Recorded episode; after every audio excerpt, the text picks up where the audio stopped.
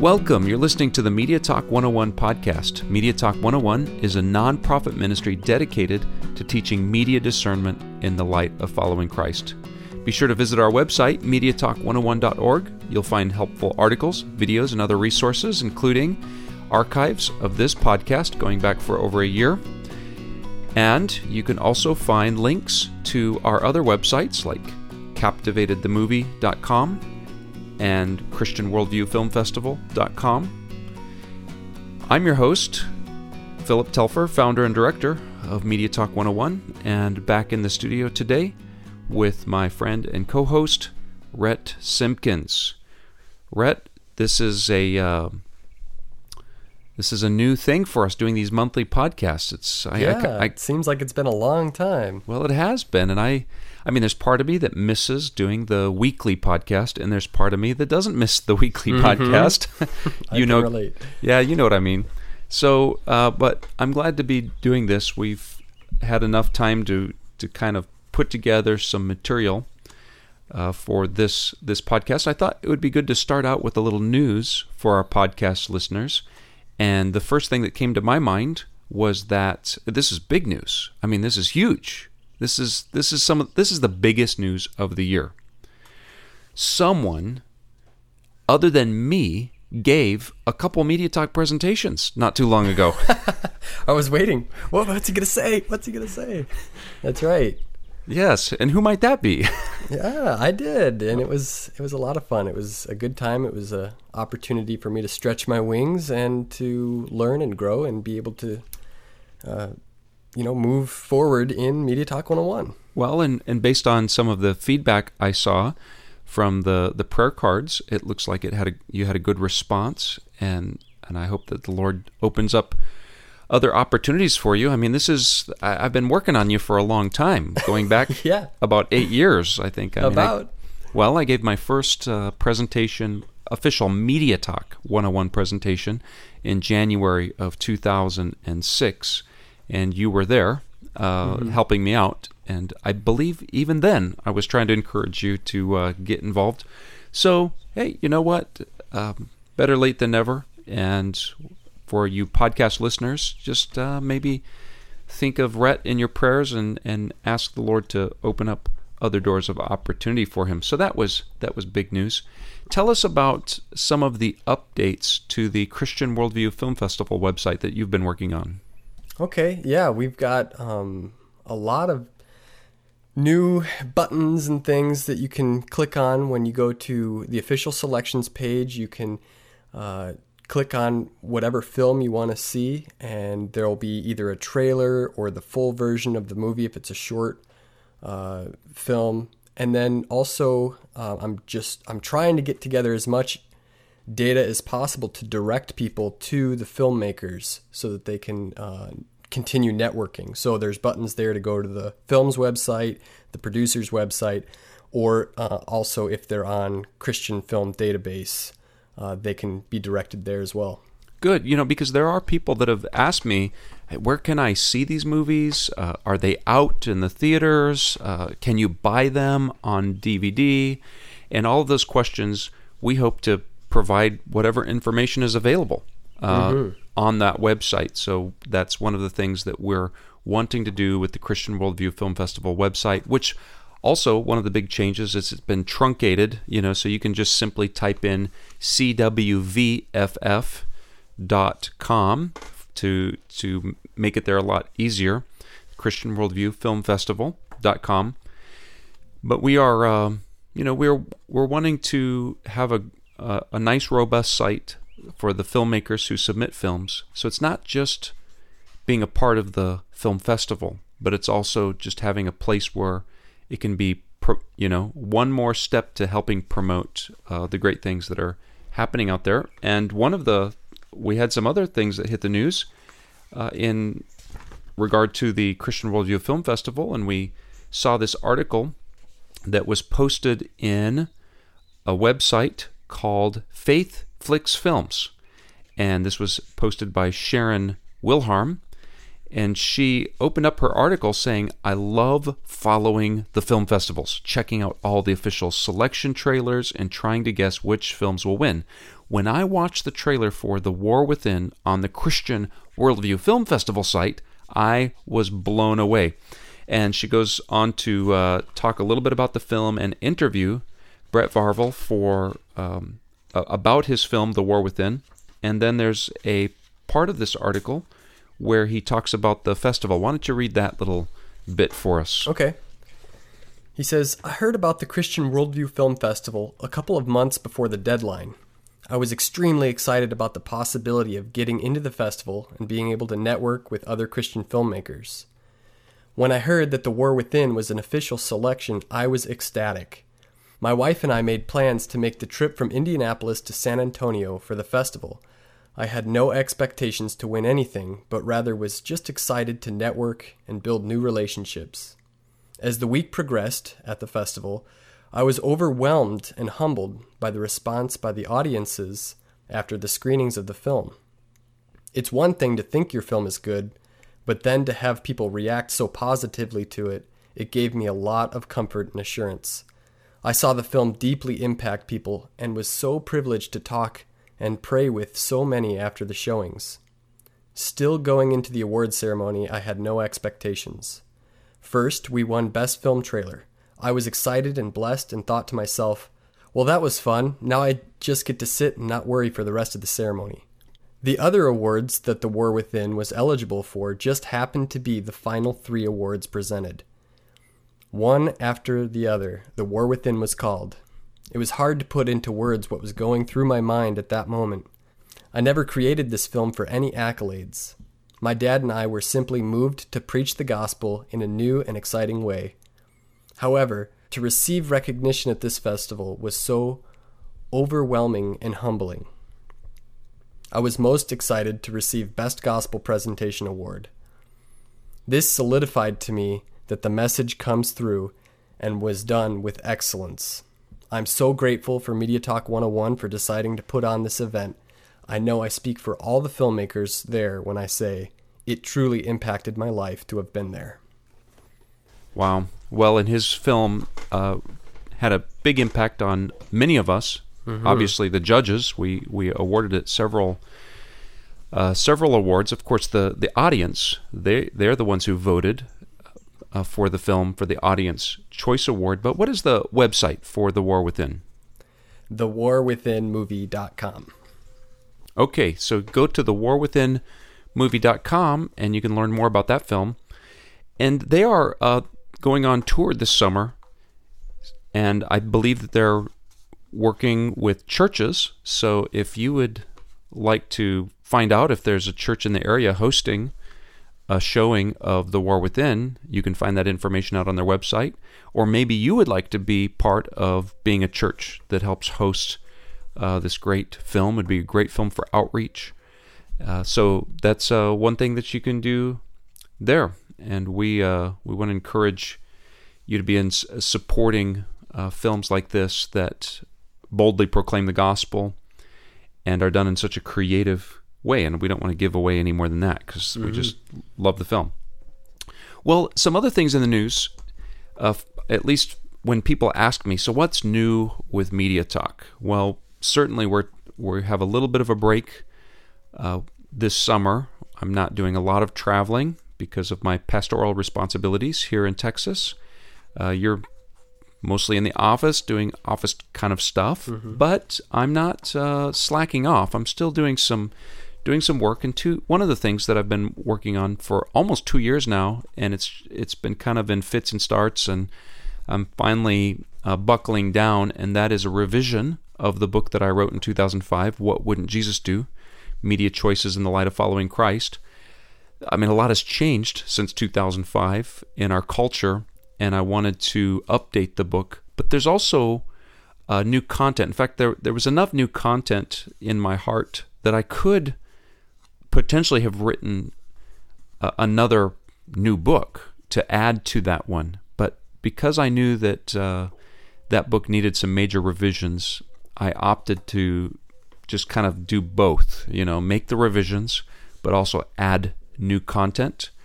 And the tentative new title for that book is going to be Media Choices, Convictions, or Compromise.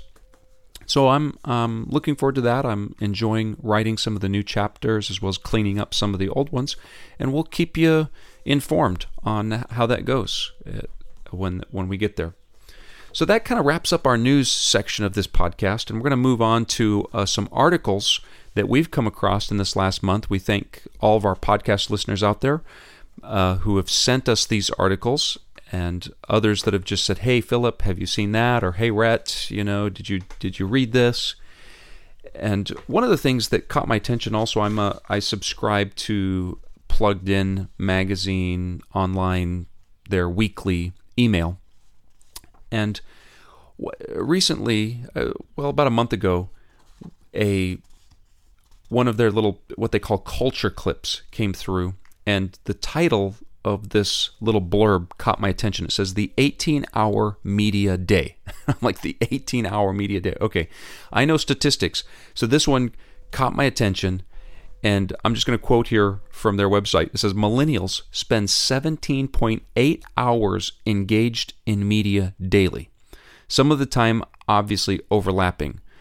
I think what they mean by that is media multitasking. Mm-hmm. It says, according to a new survey by Ipsos Media of 839 young people online, overall web surfing along with social media activities and smartphone interactions such as texting and chatting take up the biggest chunk of their media time daily, claiming fully 50% of the total. Now, integrated into that total is the fact that 30% of the time is consumed with content created by peers. So that would be, you know, a little commentary here. That would be, you know, your friend makes a idiotic YouTube video and uploads it, and so you feel compelled to watch it. Or maybe he makes a blockbuster YouTube video. You know, we don't want to be completely negative here. But, okay, some of the other things that they do is watching television, live and pre-recorded, now comes in at 23%. Playing computer or video games at 10%. Watching movies at 7%. And listening to the radio at 7%. And reading print magazines, newspapers at 3%, but overall 17.8 hours. Wow. So, I mean, that's basically all the time that you're not sleeping. Mm-hmm. And that's not a lot of time to sleep either. So it seems to be nearly a 24/7 life. Now, there was another article in the news that caught your attention recently about old school phones. Tell us about that, Rhett. Yeah, I heard this on the radio as I was driving, and I thought, well, I'm going to look that up to see if this is true. Supposedly, there's this trend where people are, you know, ditching their smartphones and going back to the old-fashioned cell phones. I say old-fashioned, kind of the old-school phones. But yeah, so I looked it up, and the New York Daily News has an article about it. It says, "Forget apps, old-school cell phones ring in a comeback." And so there are now websites on the internet where you can buy these old school phones, and they're, you know, for a high price, over, you know, several hundreds of dollars for some of these phones that you would think are worthless. But some people kind of like the nostalgic idea of kind of going back and being a little retro, and others like the idea of, you know, getting rid of all the distractions and just having a phone that will do basic texting and making phone calls. Yes, in fact, with the with most phones having some sort of keyboard, you know, whether it's an actual tactile keyboard or just an on-screen keyboard to type out your text messages, which makes it quick. You know, it's the old school method of, you know, 10 keys, mm-hmm. and or using the T9 function. I mean, now I remember years ago, you know, seeing young people who were so quick at texting with just those 10 keys. And in fact, I knew a young man that could text while the phone was in his pocket. He had memorized all the 10 keys and how many times to push each button, and could text out messages in his pocket or behind his back. And I'm sure people can do that, but, you know, then there was the convenience of having this. But now, you know, people are rethinking this and saying, you know what, you know, if I have to work at it a little harder, maybe I'm not going to be so inclined to be texting all the time. Plus, I don't want the distraction. And it's hard to find good flip phones. I know this for a fact because my wife fell in love with my old Razr phone, which I loved, and I had that phone until I got a smartphone. And so I put it in a drawer, and then when her flip phone dropped and broke years ago, I said, well, instead of buying another one, I've got this Razr. So I just had them reconnect the Razr, and she loved it so much. Well, that one, I won't say who dropped and broke it. It wasn't me, but it got dropped and broken again. And you know what? I found out you couldn't buy Razrs at that point. So, but I got online and I got one off of eBay, and so bought her another Razr phone. Well, I won't say if that one got dropped and broken also, but let me just say that I did buy at least one other Razr since then off of eBay, and it didn't cost a whole lot, but you know, they just don't make them anymore. But you can find some of these phones, and my wife really likes that. You know, she doesn't like, you know, she does some basic texting once in a while, and for the most part just uses it to make phone calls, but she's not distracted by the phone. And on my part, I have the smartphone, but we're going to talk about that a little bit later, about maybe developing some good habits and using some self-control, which is something that I've been practicing for many years since owning a smartphone, and it's not always easy. But anything else that you wanted to say about that article, Rhett? No. Okay. Well, let's stay on the phone. We're kind of on a phone theme, because I saw someone sent us this article. It's titled, "Put Down the Phone, Parents. It Could Be Affecting Your Kids." This is from CBSLocal.com. This is up in Minnesota. And let me just read the first couple lines here. It says, "It's not just our kids getting too much screen time these days. Parents are also guilty of spending too much time on their electronic devices." And it says researchers at the Boston Medical Center observed 55 different groups of parents and young children eating at fast food restaurants. The study found the majority pulled out their mobile devices right away, and in turn, their kids tended to act up more. And they quote a parenting coach named Tony saying, "It's just normal childhood behavior. If you can't get your attention in a positive way, I'm going to seek it in a negative way." Well, it goes on. This article continues on just talking about the habits that parents are forming, especially even with younger children, of ignoring their children and being glued to their phones. And this has an impact. Mm-hmm. I mean, this is, once again, we don't need articles or research to tell us this, what common sense we should know by common sense, that when you are glued to an electronic device and you're neglecting children who are in great need of attention, then that's gonna adversely affect them, and it's gonna affect, you know, a parent's relationship with their children, the child's relationship with the parents. This article also talks about how this is not only happening in fast food restaurants, it also happens around the phone. I mean, around the table at home. It happens out in the park, basically anywhere. You know, people are glued to their phones. They're addicted to their cell phones, and it's affecting even how they parent. So, you know, there's the one option that many parents take, and that is just get a device for your children as well. And that leads to another article that was sent. This one's called, the title of this, or at least the lead line at the top says, "Infants unable to use toy building blocks due to iPad addiction." Oh my goodness. "So the Association of Teachers and Lecturers warn that rising numbers of children are unable to perform simple tasks such as using building blocks because of overexposure to iPad." So really, this is a response to parents' addiction to their phones and their devices. And that is, if the children can't beat them, then they can join them.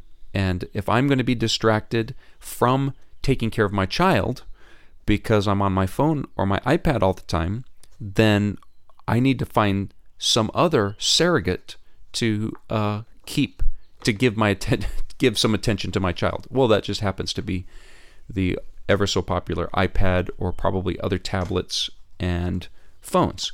I see this all the time, either parents handing over their own phone, or now you can buy, I saw in Walmart recently, there was a whole set of new tablets that are marketed to children, to even toddlers, so these are things that they want parents to buy in order to keep their children occupied. So this article says that that many children aged just 3 or 4 can swipe a screen, but have little or no dexterity in their fingers after spending hours glued to iPads. So members of the Association of Teachers and Lecturers also warned how some older children were unable to complete traditional pen and paper exams because their memory had been eroded by overexposure to screen-based technology.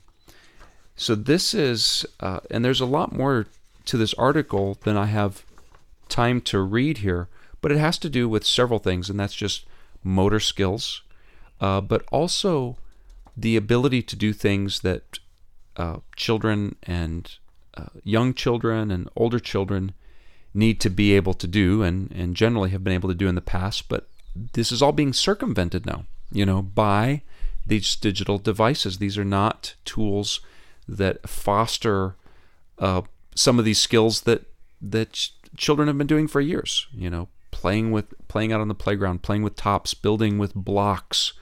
We're big fans of Legos in our household, so Legos is a great, great thing.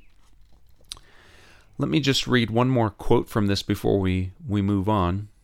Addressing the ATL, which is this Association of Teachers and Lecturers, at their annual conference in Manchester, Colin Kinney, a teacher from Northern Ireland, said to colleagues, "Talk of pupils who come into their classrooms after spending most of the previous night playing computer games and whose attention span is so limited that they may as well not be there." He added, "I have spoken to a number of nursery teachers who have concerns over the increasing numbers of young pupils who can swipe a screen but have little or no manipulative skills to play with building blocks or the like, or the pupils who cannot socialize with other pupils but whose parents talk proudly of their ability to use a tablet or a smartphone." So that's the new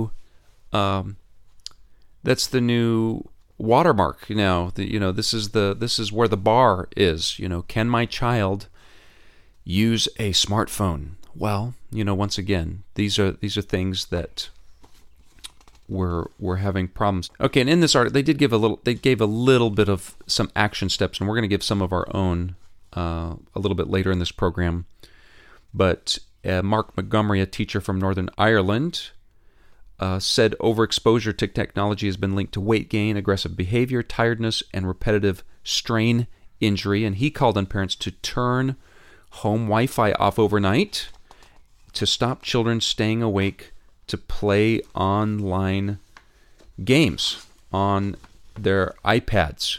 So that's one of their action steps. And like I said, we'll put our own 2 cents in there. So what do you think about that, Rhett? Any thoughts about you have some little children? Yeah, actually, as you're talking about this article and as I read it earlier, so many things came to mind just of personal experience, and I don't know that anyone would dispute what this is saying. I think if you're honest with yourself and you really look around, you've seen it too. And I certainly have, watching my 2 young boys, one's 3 and one's a year and a half. And then just watching them grow and seeing other children. Now, we don't let them have access to smartphones. I don't even have a smartphone myself. But many of my friends and people we're around have them, and they just give it right to their kids. And so I've seen this actually play out in real life. And it is sad. I can't imagine Elijah, my 3-year-old, not being able to stack blocks. And he's been able to do that for years. And this is suggesting that many children his age struggle with that. And that's sad.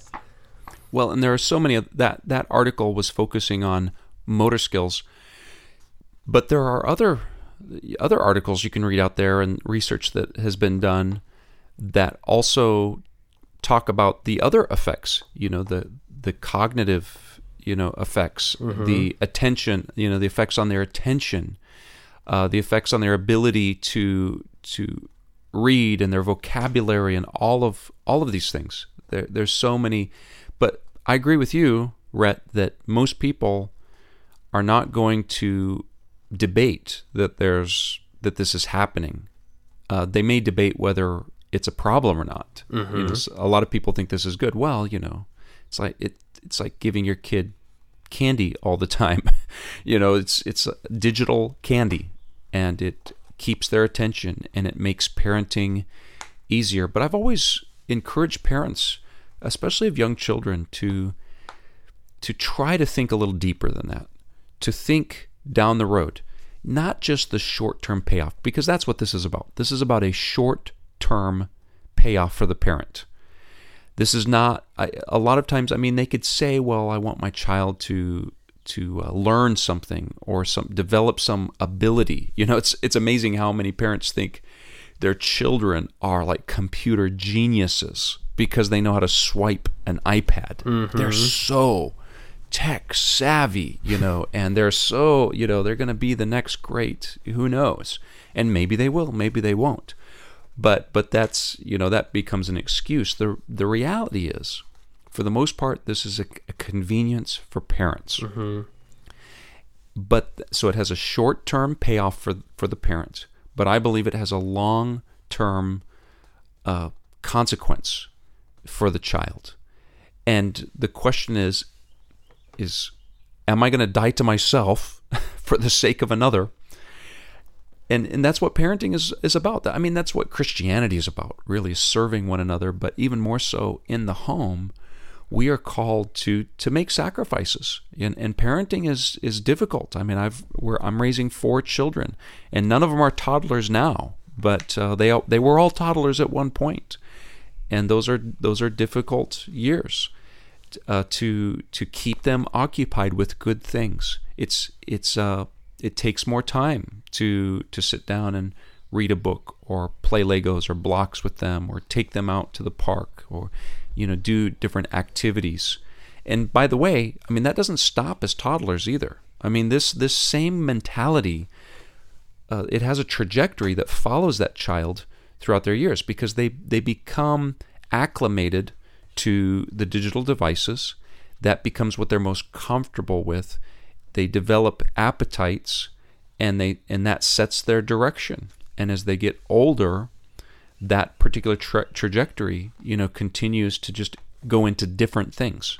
And as you know, parents, I've heard some parents really they're troubled about their teenagers. You know, my son, he's addicted to video games, or my child doesn't want to talk, or they're really quiet and they're, you know, they're not interactive, or they're aloof from us. And it's like, well, in many of these cases, that's been created by the parent themselves.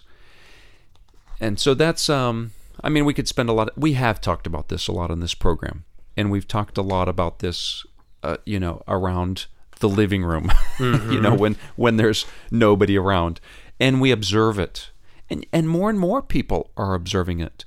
This is, you know, once again, when I started talking about media 10 years ago, it was predominantly talking about content in media, you know, sharing concerns and biblical principles in regard to content. But in the last 10 years, this has been the major shift, has been the consumption of media due to portable devices like the smartphones and the tablets and even portable game devices, where this is no longer something that's isolated to a room, you know, in a house. It goes with people everywhere. And now everybody is seeing it, and a lot of people are scratching their heads going, wow, we've got a problem. And that's apparent in all the articles we read. We're going to also talk about a couple videos here in a moment that also highlight this very thing. So there, you know, there's a lot of concern, but not a lot of answers. and not a lot of people willing to take some steps, because the bottom line is it's the question of self versus others, you know, and am I going to just focus on my own needs and my own personal immediate gratification, or am I going to be thinking about what's best for others? And sometimes what's best is not the path of least resistance. Sometimes what's best is not the easiest road to take. Now there's another article that is sort of along these lines, but it has to do with that trajectory, this fast forwarding. As a child gets older, they begin to read, and then you become an adult. And this article from the Washington Post, the title is "Serious Reading Takes a Hit from Online Scanning and Skimming," researchers say.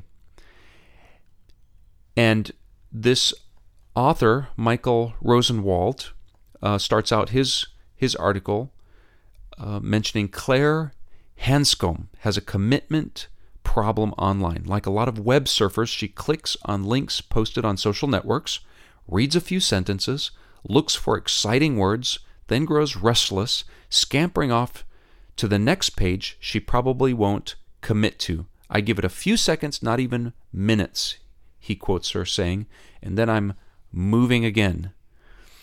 She's a 35-year-old graduate student in creative writing at American University. Now, it goes on to talk about how that bad habit of skimming has also affected her in reading novels. Now, we're not talking about reading, nonfiction. We're talking about reading fictional novels, which are generally enjoyable to read, but that's even affecting. And so this is one article of many that I've come across over the years, which focuses on a couple things. One is the difference between words in a digital format and print on paper, but also this gets into the area of neuroscience and brain plasticity and the grooves that we create by habits, either good habits or bad habits. In this case, a bad habit of skimming. It reminds me of some articles I read years ago about the habits of people online, and that generally people read websites, look at websites in an F pattern. So basically, skim the top line, gaze down the page about halfway, read maybe half of the middle line, and then gaze down. And they say on average, a person doesn't spend more than 7 seconds on any given website if it's text-based. It's because of this skimming habit that they have studied. They've watched, they've tracked people's eyes, in these studies. They track their eyes and their behavior online, and they've come up with some of these details for us. So what happens with that information are marketers study that and say, oh, these are the habits of people. So therefore, we're going to create our website to cater to that. And that then begins to affect how articles are written, how they're formatted on a page, all of these things. This is, we could go on and on about the mess that we're in regard to words. But the bottom line is we're becoming shallower thinkers. This is the premise of the book, The Shallows by Nicholas Carr.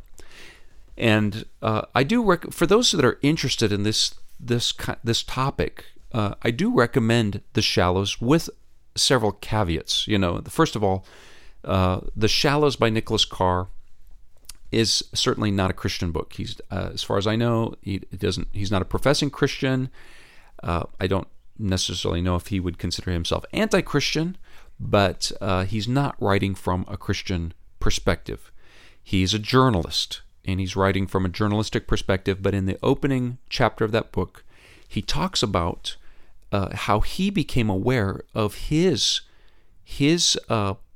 change in the way he thought and the way he read.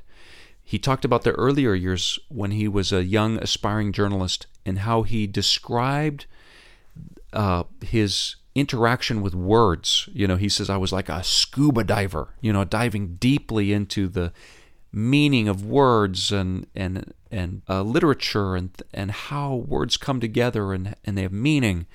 And so he talked about being this scuba diver, but after, I think it was about 20 years, you know, had passed, and he realized that he had developed habits of just skimming the surface of things. He described it as being like on a jet ski, just skimming the surface of the water, no longer diving deeper.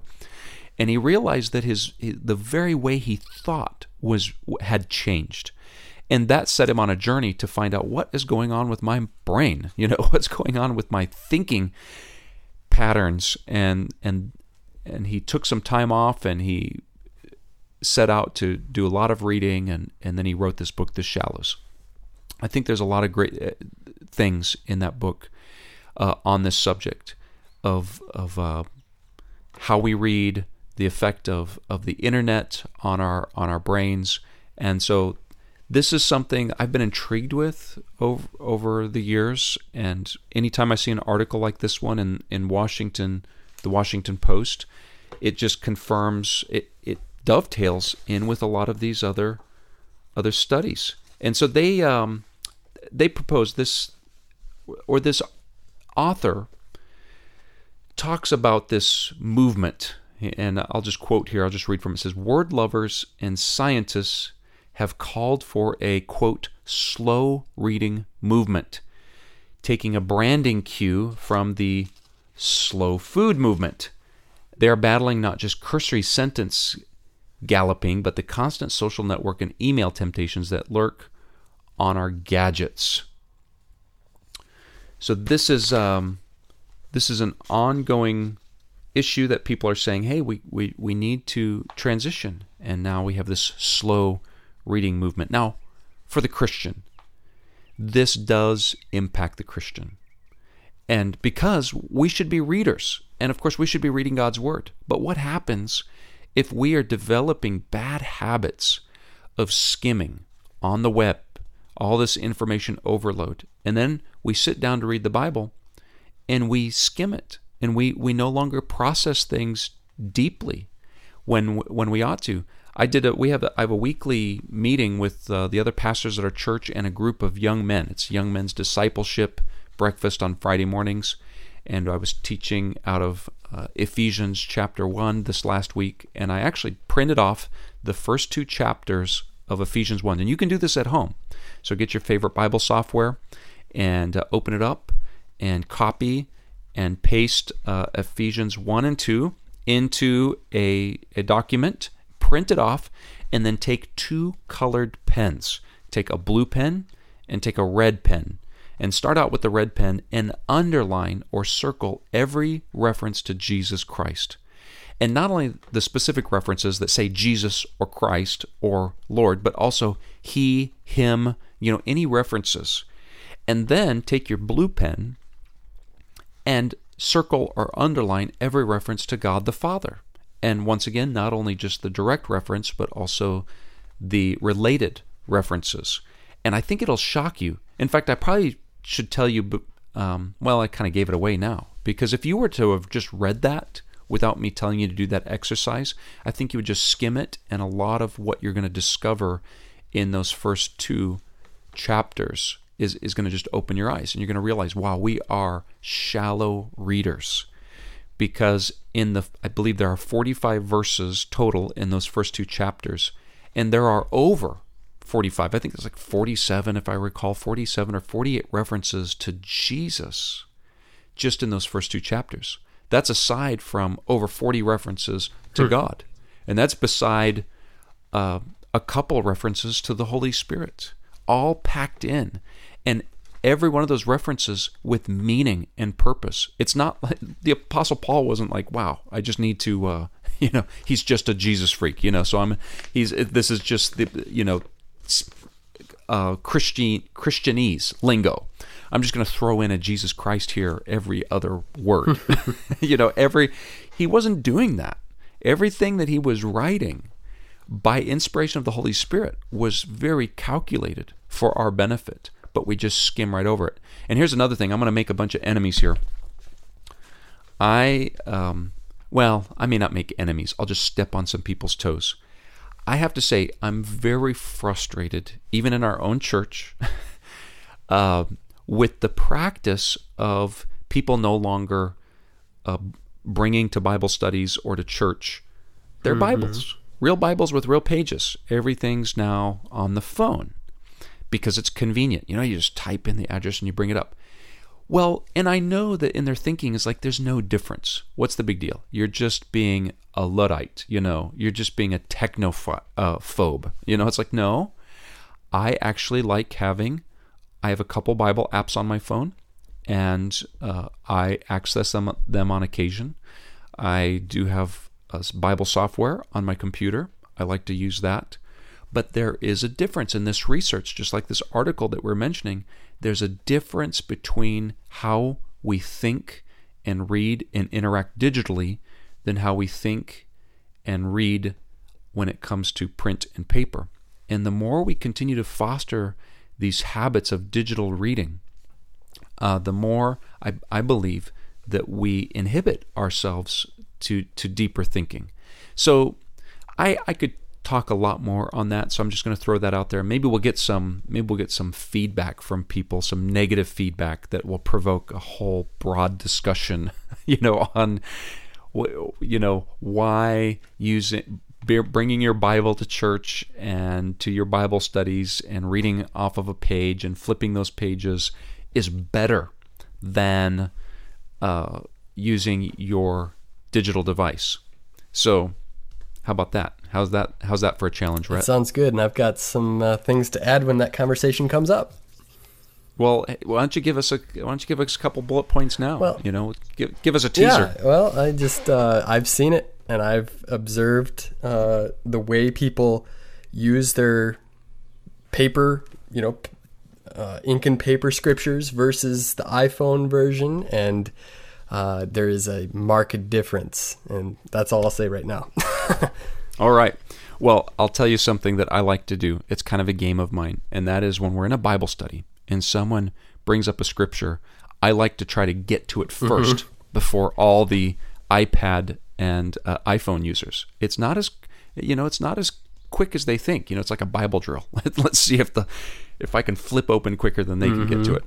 But but I think that would make a good, maybe at least a portion of a podcast, but let's wait to see if we hear back from anybody. You know, maybe nobody's gonna debate us on this one.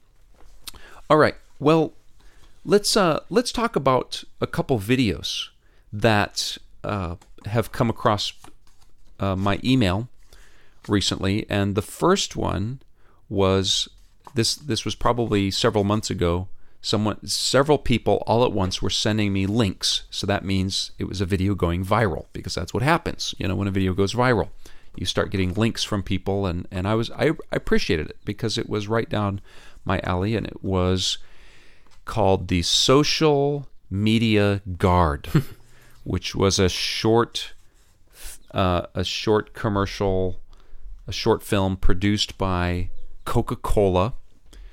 To be a viral video, and we have posted that on our blog, so that if you conveniently want to see a link. Now, we're just gonna, you know, if you've not seen this, this is spoiler alert, you know, but we're not spoiling too much. You know, it's a 2-minute video, and I could really care less whether you see it or not. But I was glad to have seen it, and so. We're going to just spoil it here if you haven't seen it. What, Rhett, just tell me, kind of describe this video and why we're talking about it here. Yeah, it just, the first part of the video shows what we've all seen, where people are distracted in real-life, face-to-face relationships by their devices. And so it shows that in a way that we can all relate to. And then the media, social media guard, the antidote to the problem is, what do they call those? It's like a scratch collar or something like that. It's like a cone. Yeah. It's the cone of shame. Uh-huh. It's a parody, you know, so it's a big joke. You know, they're saying it's a Coca-Cola ad, and it's advertising Coca-Cola products. And so they're sort of like, hey, recognize we've got the problem. So what's the solution? And then, ta-da, the big majestic music, and they reveal the Social Media Guard, which is a big cone of shame, around people's necks, which keeps them from looking down at their phones. But then what happens next? When they have this Social Media Guard, something happens. Yes, they begin to look at one another rather than their phones. And they discover real life, and it's a really clever video. I laughed so hard. I did share it with several people, and it's a silly video with an unrealistic action step. That nobody's really going to do that, but it made the point. Mm-hmm. It did make a good point, and it was the same point, by the way, that was identified in also a very clever way in the Pixar film Wall-E, which I've talked about before. And in that film, they do something similar using this robot Wall-E to help bring attention to the fact that people are no longer personal. And they begin to wake up and see this beauty of personal interaction. And so from Wall-E to the Social Media Guard, but that's telling us something. I mean, when you have viral videos made by Coca-Cola, and they are recognizing a problem, and what is that? People are distracted from real relationships. And of course, one of the other things is that for Christians is that this can be not only a distraction from one another, but it's one of the greatest distractions is a distraction from God, the creator of the universe. Now let's talk about the second video.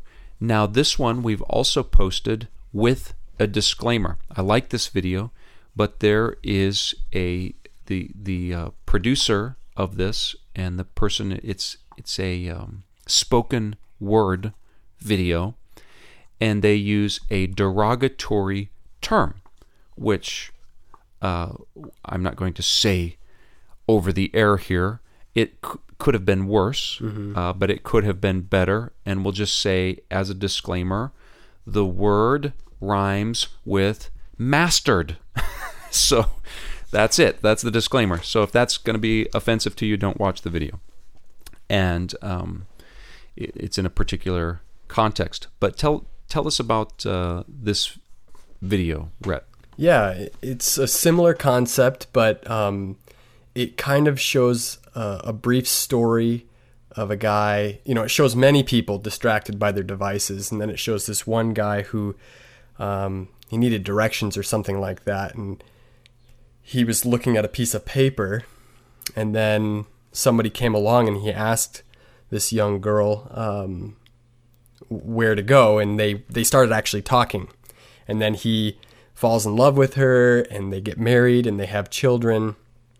And then even grandchildren. So it shows life. But then it says, but this never would have happened if you were looking at your device. In so many words, he does a much better job. But if he was distracted from that opportunity to connect with this girl, they may never have gotten together. And so it shows this very same problem, but specifically kind of through the eyes of one individual. Yeah, so in that video, they kind of replay that scene, mm-hmm. at the beginning where he's walking along the street. This time he's staring at his phone, no interaction, and the girl walks by, and there it is. There's a whole different ending to that story, and it's done in a very, very clever way. The video is called Look Up. And once again, this idea is look up from your phone. And in this, the focus here was personal interaction with others. And this is kind of the theme, this whole podcast is, we talk about parents interacting with children or not interacting with children because they are fixed on their phones. And we've talked about other things as well. So let's close this podcast with some action steps And we have several verses that Rhett and I, that came to our mind as we were talking about this podcast. One of them is actually, was mentioned in our documentary, Captivated, and it comes from 1 Peter 1:13. I'm going to just quote a portion of it from the New American Standard Version, which says, to prepare your mind for action. The other versions say, gird up the loins of your mind. And that was explained by Pastor Joe Schimmel in the documentary, meaning, back in the days that was written, men didn't wear pants, they wore robes. And so and this is the case in other countries. When I was in India, I saw this, India, they wear these lungis, or what they call, if they're more fancy, they call them dhotis. And they are basically just like a wraparound skirt, that men wear. And that's very traditional. And when they're worn, they can be worn full length, all the way down to the ankles. But that's not really useful when you're doing work. And so you would see that they would hike them up and tie them up in a special way, so they basically became like shorts. And that's the essence of that scripture where it says, gird up the loins of your mind. It was referring to a practice that everybody was familiar with, girding up the loins, girding up that robe so that you could be active. And we're told by the Apostle Peter that we should be doing that with our mind. We should be preparing our minds for action. And then another verse that came to my mind was Matthew 5, verse 8, one that we quote in our Media Talk presentation. It says, blessed are the pure in heart, for they shall see God. And as we talk about looking up, and we talk about that video, which called Look Up, which was about human relationships, we also have this problem with being distracted and our hearts being full of clutter and not being, we talk about in our presentation light pollution, which blocks out the view of the stars. And so we need to have pure hearts. And part of that purity is not just content anymore. That's part of it, but is also saying, do we have room to breathe and think and to look up to God and to turn our eyes to Him? Which reminds me of another verse, Rhett, Hebrews chapter 12, 1 and 2, kind of our theme verse. What does that say? Yeah, let us lay aside the weight and the sin which so easily ensnares us, and let us run with endurance the race that is set before us, looking unto Jesus, the author and finisher of our faith.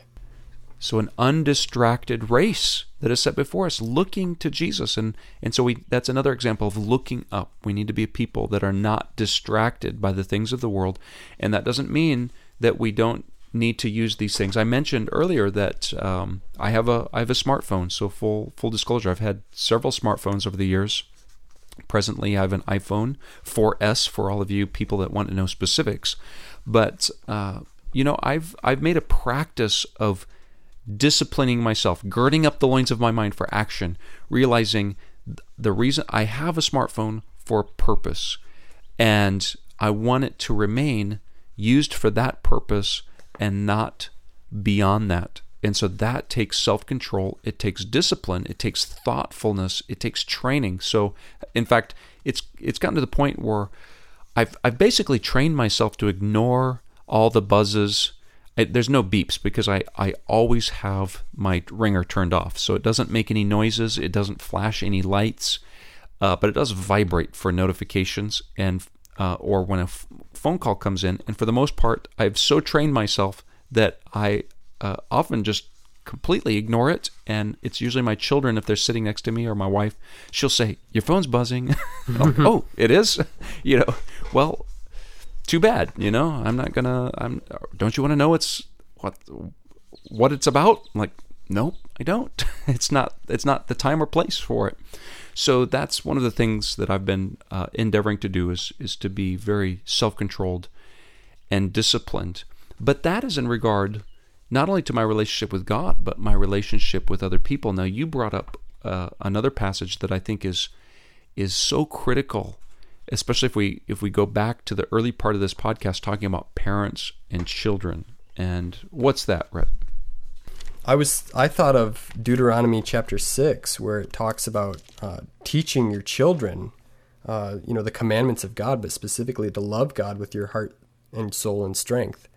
And what's interesting about that verse is it goes on to say, "And these words which I command you today shall be in your heart. You shall teach them diligently to your children and shall talk of them when you sit in your house, when you walk by the way, when you lie down, and when you rise up. You shall bind them as a sign on your hand, and they shall be as frontlets between your eyes. You shall write them on the doorposts of your house and on your gates." And as I think about this, what am I thinking about? What do you think about when you see these words, Rhett?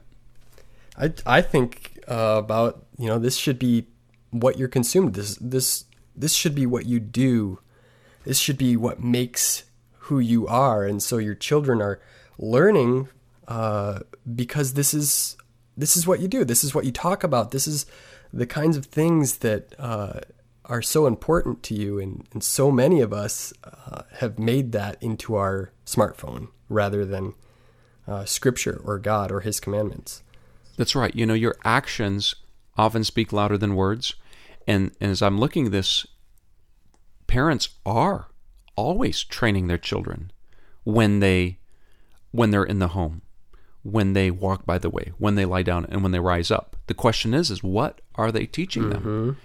There is something that is bound to their hands, but it's not the Word of God. It's the smartphone. It's the iPad, There is a frontlet between the eyes these days, but what is it? It's not the Word of God. It's the iPhone.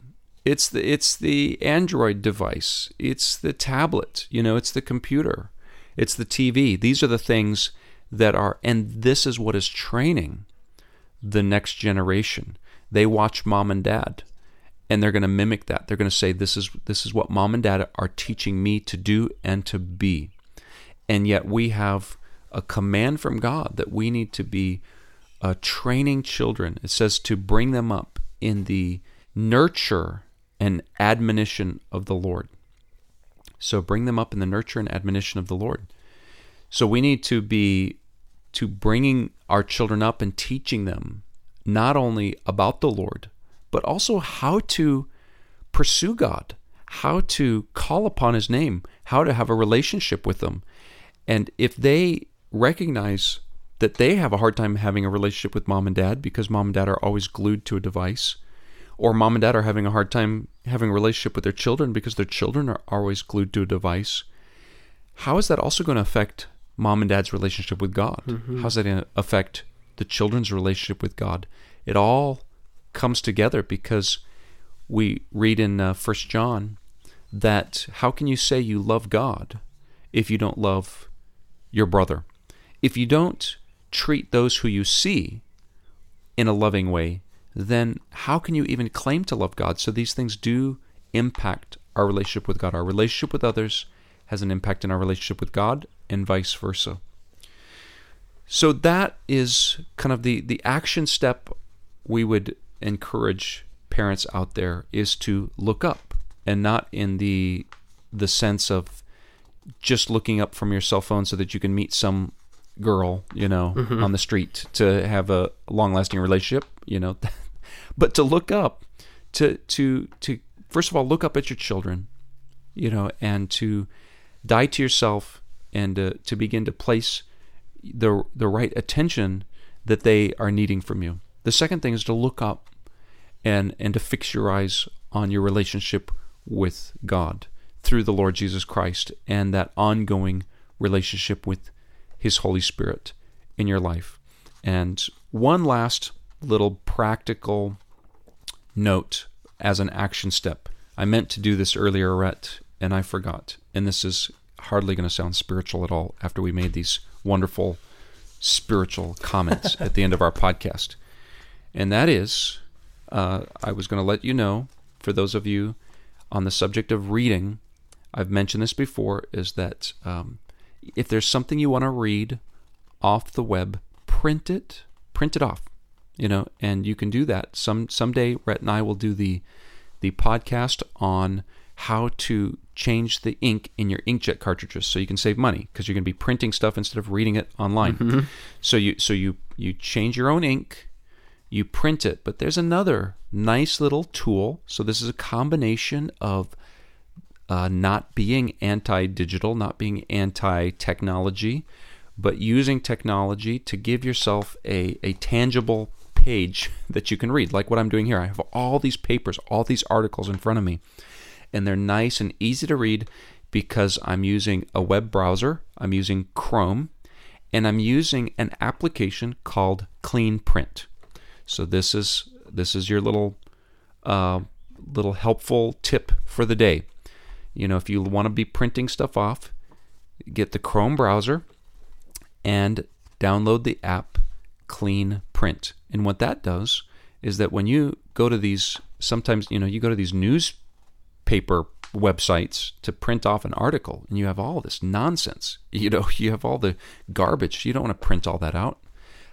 You just click the little Clean Print button, and it analyzes the website, and it pulls up the text, and you can just print the text. It's nice. It used to be that websites offered that as an option, but they don't want that anymore. It hurts their advertising revenue. You know, they want to embed their advertisers on your pages. So this is a nice little workaround, and once again, that's not real super spiritual, but it's a little helpful tip. Anything you want to say before we close, Rhett? Maybe you should close with something spiritual. Okay. There was regard to Deuteronomy chapter 6. Yeah, just look unto Jesus. That's John 6:40 is one of the verses that I often think of when I think of the will of God. But it says, "This is the will of him who sent me, that everyone who sees the Son and believes in him may have everlasting life, and I will raise him up in the last day." So we need to be looking unto Jesus. And if we're looking at other things, we're not going to be looking at him. That's a much better ending than talking about the Clean Print app. Thank you, Rhett. And we want to invite you to join us again next month. Thanks for listening. You've been listening to the Media Talk 101 podcast. Visit mediatalk101.org for helpful articles, videos, and other resources. Click on the audio tab to get a free download of Philip's audiobook, What Wouldn't Jesus Do? Media Choices in the Light of Following Christ. And if you haven't seen our award-winning documentary, Captivated, Finding Freedom in a Media Captive Culture, be sure to order your copy today. Parents Television Council calls it deft and powerful, and numerous moms, dads, and pastors say it's a must-watch for every Christian family and church. If you have a question or a topic you would like to have discussed on this program, please send an email to podcast@mediatalk101.org.